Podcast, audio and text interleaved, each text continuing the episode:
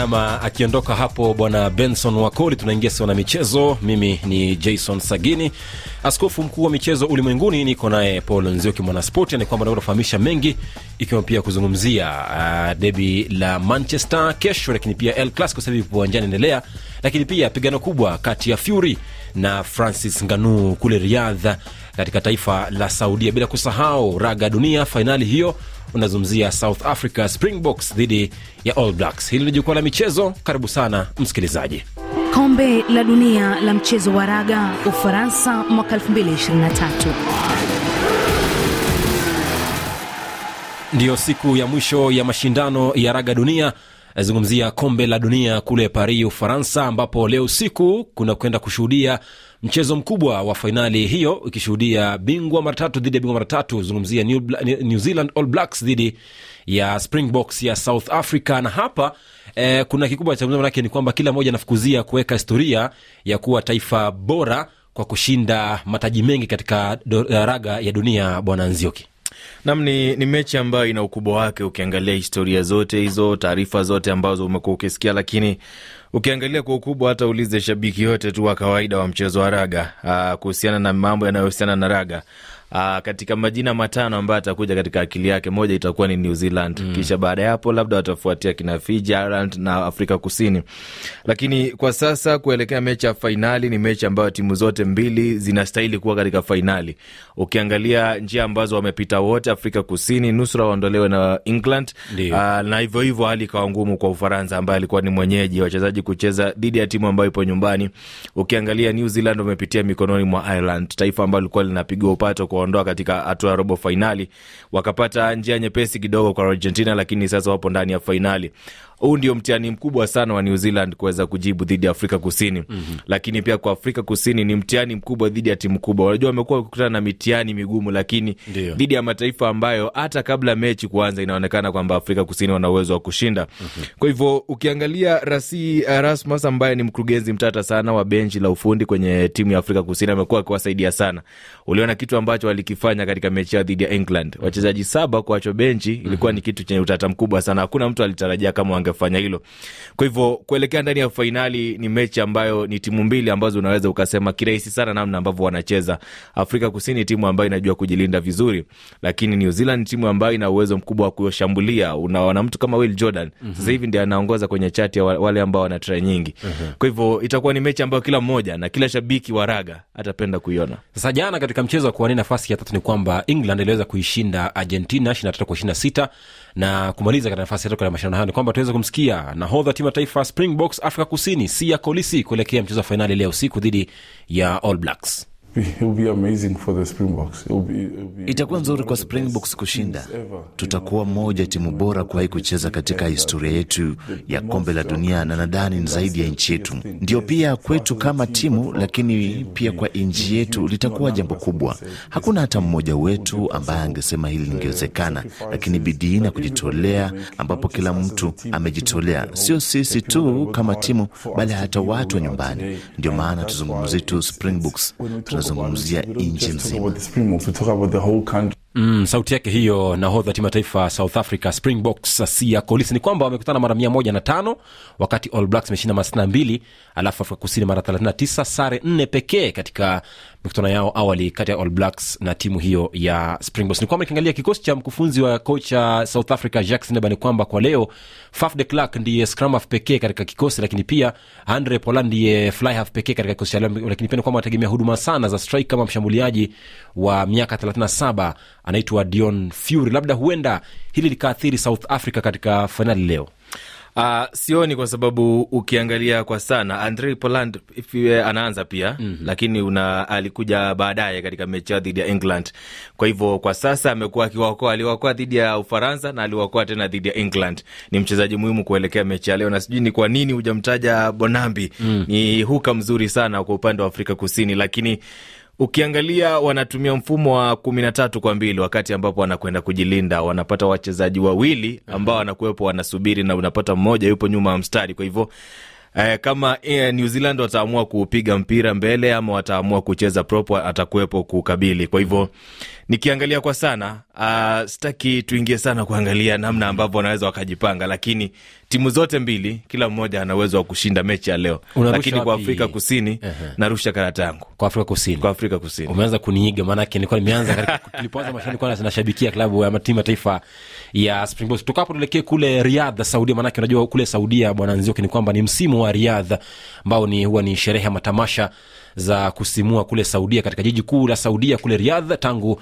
mwaka elfu mbili kumi na tisa. Leo siku ni pigano kubwa la ndondi ambalo linakutanisha Tyson Fury ambaye ni bingwa wa uzani wa heavyweight katika um, mshipi wa dunia. Ameshikilia rekodi hiyo tangu mwaka 2020 anapigana na raia wa, Afrika, wa Cameroon. Anaitwa Francis Ngano ambaye ni bingwa wa zamani katika kitengo cha UFC heavyweight ambao huu ni mchezo wa mixed martial arts yani ndondi ya kuchanganywa ambao pia ni battle kubwa zaidi leo. Unaona labda huenda ikawa ni mechi ambayo itashuhudia eh, mengine makubwa Uh, nilikuwa naangalia Fury wakati ambapo wanapimwa uzani na amesema uh, Ganu kwake ni sausage. Mm. Wale ambao wanatembea katika mitaa ya Nairobi wataelewa neno hilo. Uh, ni, ni, ni maneno ya wanandondi bila shaka, wakati ambapo wanaingia katika pambano. Hata hapa nchini Kenya umemshuhudia Mandonga wakati alikuwa anakuja kupambana na Wanyonyi. Mm. Lazima unatumia maneno, unatumia mdomo kidogo kumtisha mpinzani. Uh, ukiangalia wapiganaji wa MMA hawapewi nafasi sana mm-hmm. na ukiangalia kuelekea pambano hili inaonekana ni Fury ni kama atashinda tu moja kwa moja hata kabla pambano alijaanza mm-hmm. lakini ukimwangalia Gano amekuwa na uwezo mkubwa sana, ana mkono ambao una nguvu sana, lakini pia ukiangalia kwa upande wa Fury, baadhi ya wapiganaji wa ndondi ambao waliwahi kupambana na Fury wanasema kumfikia kwenye kichwa uh-huh. ndio kuna shida sana. Kwa hivyo leo hii huenda ikawa ni moja kwa moja Fury au uh-huh. wakafanya biashara ya ndondi Fury alisema kwamba hii mche- huu mchezo ni kama mchezo kati ya bingwa wa table tennis Mm, na Djokovic. dhidi ya Djokovic.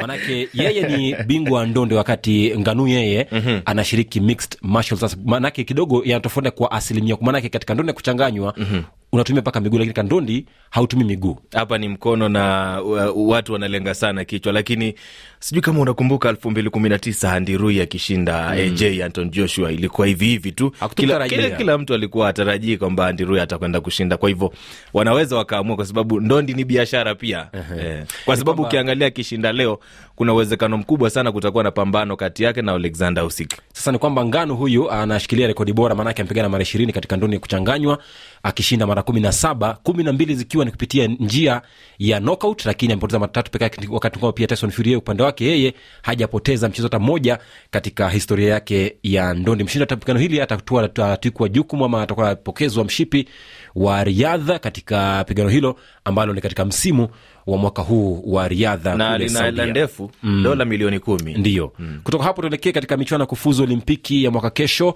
ambao unazungumzia michuano ya wanawake ya kufuzu robo fainali katika awamu ya kwanza, na ni kwamba Uganda ilipata ushindi mbili bila dhidi ya Kamerun. Mwenzangu Nzio, kama na hizo kuniambia mambo yalikuwa, manake Uganda waliweza kuanza vizuri katika mashindano hayo. na kibarua kitakuwa kigumu kwao kwa sababu mbele ya hapo atakuwa anatarajia mshindi kati ya Ethiopia na Nigeria. Kwa hivyo bado kutabasamu ni bado wasubiri sana, lakini pia Benin walishindwa na Ghana magoli matatu kwa sifuri. Namibia wakashindwa na Moroko magoli mawili kwa sifuri. Tanzania wakapata ushindi dhidi ya Botswana magoli mawili kwa sifuri. Sasa mshindi kati ya Tanzania na Botswana atasubiri mshindi kati ya DRC na Afrika Kusini. Uh, mshindi kati ya Benin na Ghana atakuwa anasubiri eh, Zambia. Zambia ipo tayari kuwakabili mm-hmm. Benin au Ghana, na hapa inaonekana kwa nafasi kubwa sana atakuwa ni Ghana, kisha Tunisia atakuwa anamsubiri mshindi wa mwisho kati ya Moroko na Namibia.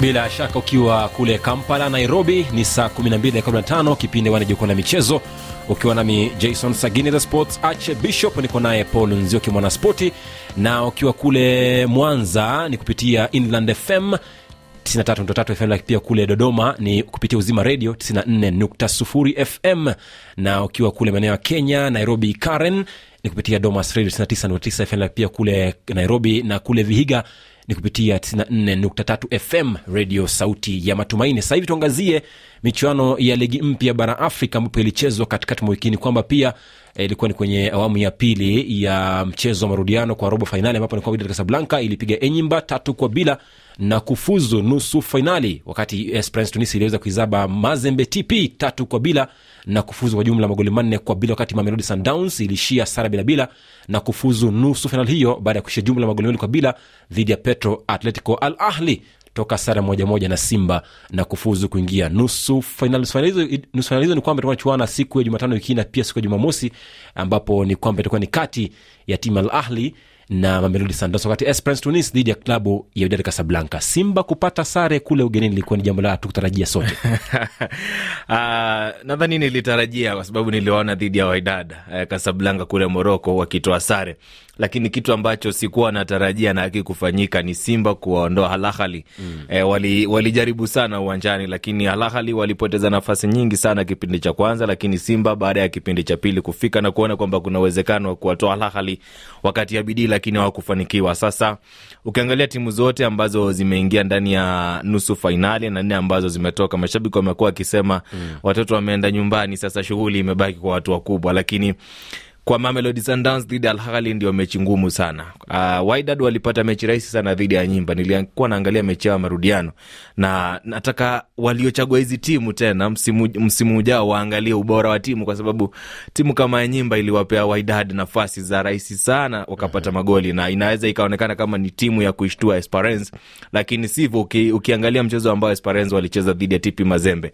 Kwa hivyo kwa sasa timu zote nne ambazo zimeingia ndani ya nusu fainali, hapo ndipo napata timu mbili za kuingia ndani ya fainali. mm-hmm. Kwa Mamelodi Sundowns kuna ugumu, wanaanza nyumbani Afrika Kusini, kwa hivyo Al Ahly wanaenda kumaliza mechi Cairo. Kwa hivyo Al Ahly wanajua kivyovyote vile, hata tukipoteza mechi Afrika Kusini, tuna nafasi ya mwisho ya kwenda kumaliza mechi Cairo. mm -hmm. Timu ambayo naona itakuwa inacheza katika uwanja sawa ni Esperance na Wydad, wote kaskazini. Eh, kwa hivyo tusubiri uweze kuona atakayefuzu katika nusu fainali hizo kuingia fainali hizo za ligi mpya ya bara afrika. Kutoka tuangazie katika mkutano mkuu wa tenisi barani afrika ambao ulifanyika jijini nairobi wiki kwamba e, ulifanyika katika jiji la nairobi ambapo ni kwamba ulikuwa mkutano wa uchaguzi wa rais na shirikisho la kimataifa alihudhuria ambapo rais wa shirikisho hilo anaitwa david hagat pia alihudhuria kwa maana hilo. Na ni kwamba pia kwenye uchaguzi huo jean claude talon kutoka benin alichaguliwa rais baada ya kupata kura 25 dhidi ya nelson amanze kutoka botswana aliyekuwa na kura 12 wakati isambup kutoka senegal akiwa na kura 9 tumsikie kiongozi mpya wa tenisi ya afrika jean claude talon akizungumzia pia malengo yake katika, so, katika tenisi ya bara afrika My first plan is to get more interest Mpango wangu wa kwanza ni kupata uungwaji mkono na serikali zetu. Tunahitaji hili sana, na tukifanikiwa kuungwa mkono na serikali zetu, basi tutafanikiwa kujenga viwanja, tutakuwa na mashindano zaidi, watoto wengi watajiunga na tenis, na hivyo Afrika tutazalisha wachezaji bora duniani. Ndiyo tunastahili. Nam ni sauti yake rais mpya wa tenisi ya afrika jean claude talon ambaye amejaza nafasi yake tarak cherif ambaye muda wake ofisini ulikuwa umefikia kikomo.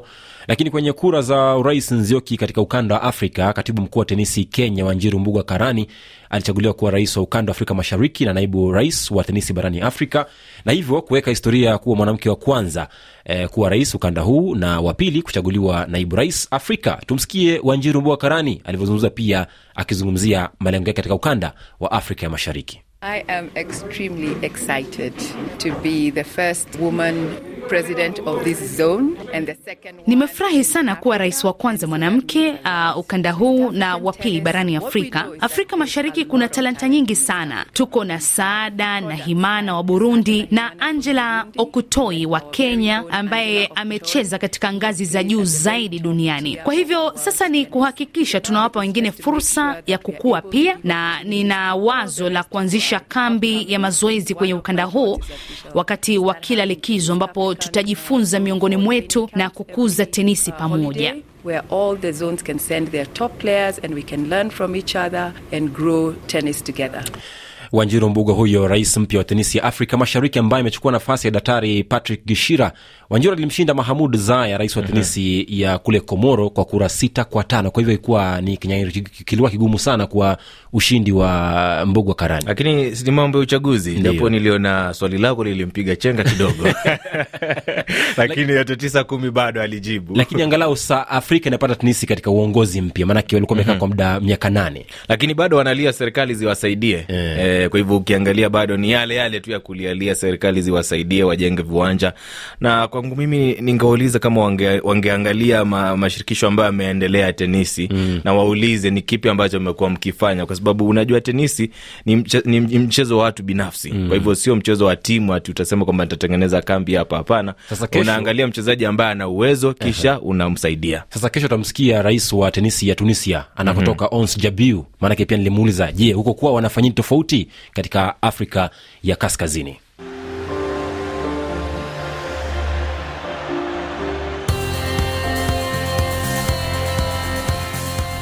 Uh, kutoka hapo tuangazie ligi za ukanda na ligi za Ulaya, na tuanzie kule Burundi ambapo Interstar imepigwa na Masipiri moja bila, wakati Tel sare ya bilabila na Tiger Noir lakini kule drc mechi mbili lubumbashi sport moja grup bazano moja alafu shinkunku sufuri sentora lupopo goli moja na kule tanzania simba na yefu kuanzia saa moja kamili leo usiku kule rwanda bugesera dhidi ya maganju mbili mbili. Gasogi united kashindwa na polis moja sifuri. Mukura victory sports moja sifuri dhidi ya Angel South. nchini kenya gurumaya sare ya kutofungana dhidi ya bidco united. Police fc dhidi ya talanta fc moja moja. Postal rangers ushindi wa magoli mawili kwa sifuri ya bandari. Sofapaka wameshindwa na taska goli moja sifuri. Moroni youth dhidi ya murangasil mechi ikisha moja moja. Mm-hmm. kutoka hapo tuangazie ligi za ulaya ambapo kule uingereza sasa hivi ni kwamba mechi inakwenda kamatika lakini awali chelsea ilipigwa na brentford mbili bila nyumbani kwao. Stamford bridge wakati sasa hivi arsenal inaongoza magoli manne kwa bila dhidi ya sheffield united wakati bournemouth inaongoza mbili moja dhidi ya burnley lakini baadaye wolves dhidi ya newcastle. Alafu kule ufaransa ligue a mapumziko reims sufuri lorio sufuri alafu baadaye lans dhidi ya nants kuanzia saa nne usiku lakini kule bundesliga augsburg matatu wolfsburg mbili monchgladbach magoli mawili offenheim uh, goli moja banmunchen magoli nane damstad sufuri stuttgart mawili hoffenheim tatu wad bremen mbili uh, berlin bila lakini baadaye rb leipzig dhidi ya fc colon lakini kule uhispania el clasico Derby unazungumzia sare ya moja moja hadi sasa hivi mchezo bado unaendelea kati ya madrid na barcelona E, klasiko tofauti sana. Unahitaji klasiko, wanakuja kichwani majina kama Messi, Ronaldo, Gaucho, Eto, akina David Villa, wote ambao unawakumbuka, lakini kwa sasa unaangalia mchezaji kama Vini Junior, Jude Bellingham ambaye sidhani kama ana miaka ishirini mm. lakini ni mchezaji ambaye anacheza ndani ya klasiko. Kwa hivyo ni klasiko tofauti, na ndio maana unaona watu wengi wanasema imekosa mvuto. Zamani unaenda kuangalia majina ya wachezaji wakubwa ndani ya klasiko, sasa hivi unaangalia wachezaji ambao wanapambana na ni wachezaji ambao hawajakuwa vizuri msimu toka msimu ingia.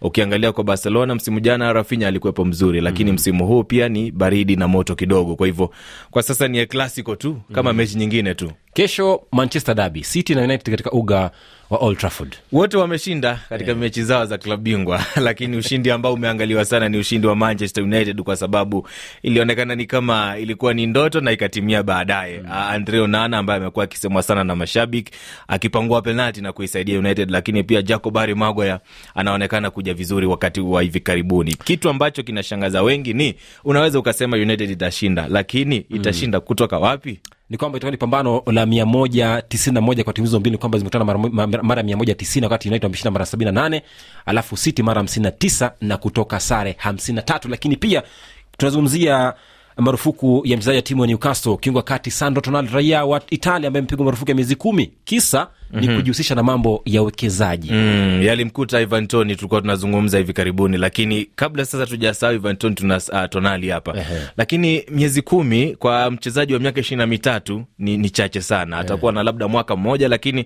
nimeona pia kuna miezi nane hivi ambayo atakwenda kutumikia kifungo kingine cha kusaidia kurekebisha watu ambao wana uraibu huu wa kuwekeza wa kucheza michezo ya kamari. Kwa hivyo ni, ni, ni kisanga ambacho kwa mchezaji kimemkuta na ukiangalia namna ambavyo yeye amepatikana ndio katika wakati wa uchunguzi amekuwa mwepesi sana kuwas, eh, kuwasiliana na wale maafisa ambao walikuwa wanafanya uchunguzi. Kwa hivyo ndio maana imemkuta tu miezi kumi peke yake na mingine nane. Kumbuka ivan tony mwezi mei mwaka huu alikutwa na, na kitu kama hicho akipigwa marufuku ya miezi, miezi nane hadi mwezi januari tarehe kumi na saba mwaka ujao. Kisa ni swala kama hilo la kujihusisha na maswala ya uwekezaji katika mashindano ya soka lakini sasa ni kwamba wanapata bao arsenal bao la tano wanalifunga dhidi ya sheffield united na analifunga mchezaji tomiyasu baada ya kuweka hatrik ya mapema sana unamwita mm. edin ketia katika kipindi cha kwanza na cha pili mfululizo wa arsenal. Simu inaonekana kwamba wako katika hali nzuri ya kunyakua ubingwa? Uh, sio nzuri sana lakini ukiangalia timu ambazo wanashindana nazo katika ubingwa unaweza ukasema kwamba wana nafasi kubwa. Ukiangalia manchester city pia hayupo vizuri vile.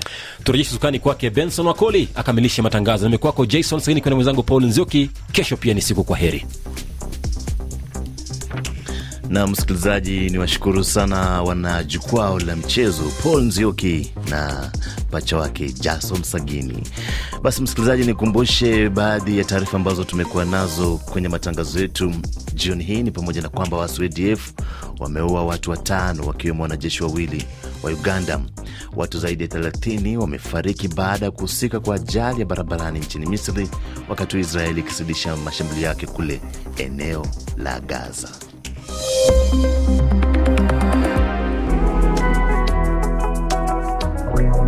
ni kibao sawa chake msanii j melody anatokea kule nchini tanzania. Mapenzi tu nimepagawa hamjui ya kila mara ananifanya silali namuwaza yeye tu. Anaiweka roho yangu juu.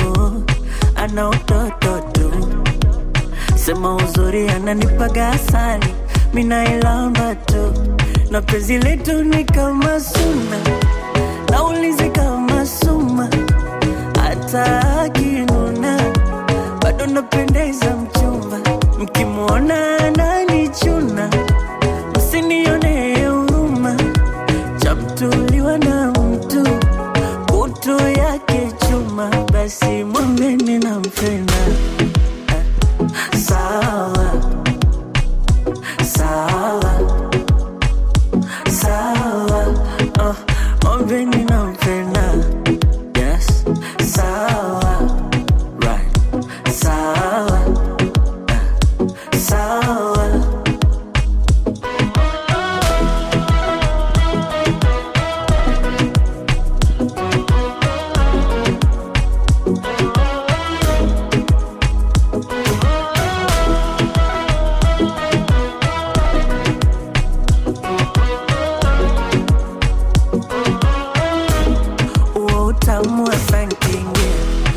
akifungua geti naingia akipanua neti naingia na wala sikupeshi naingia sina akili ya kuchenjia idea. Hapo hapo nimemng'ang'ania hapo hapo nimeshikilia. Na visokoro kwinyo mtaumia na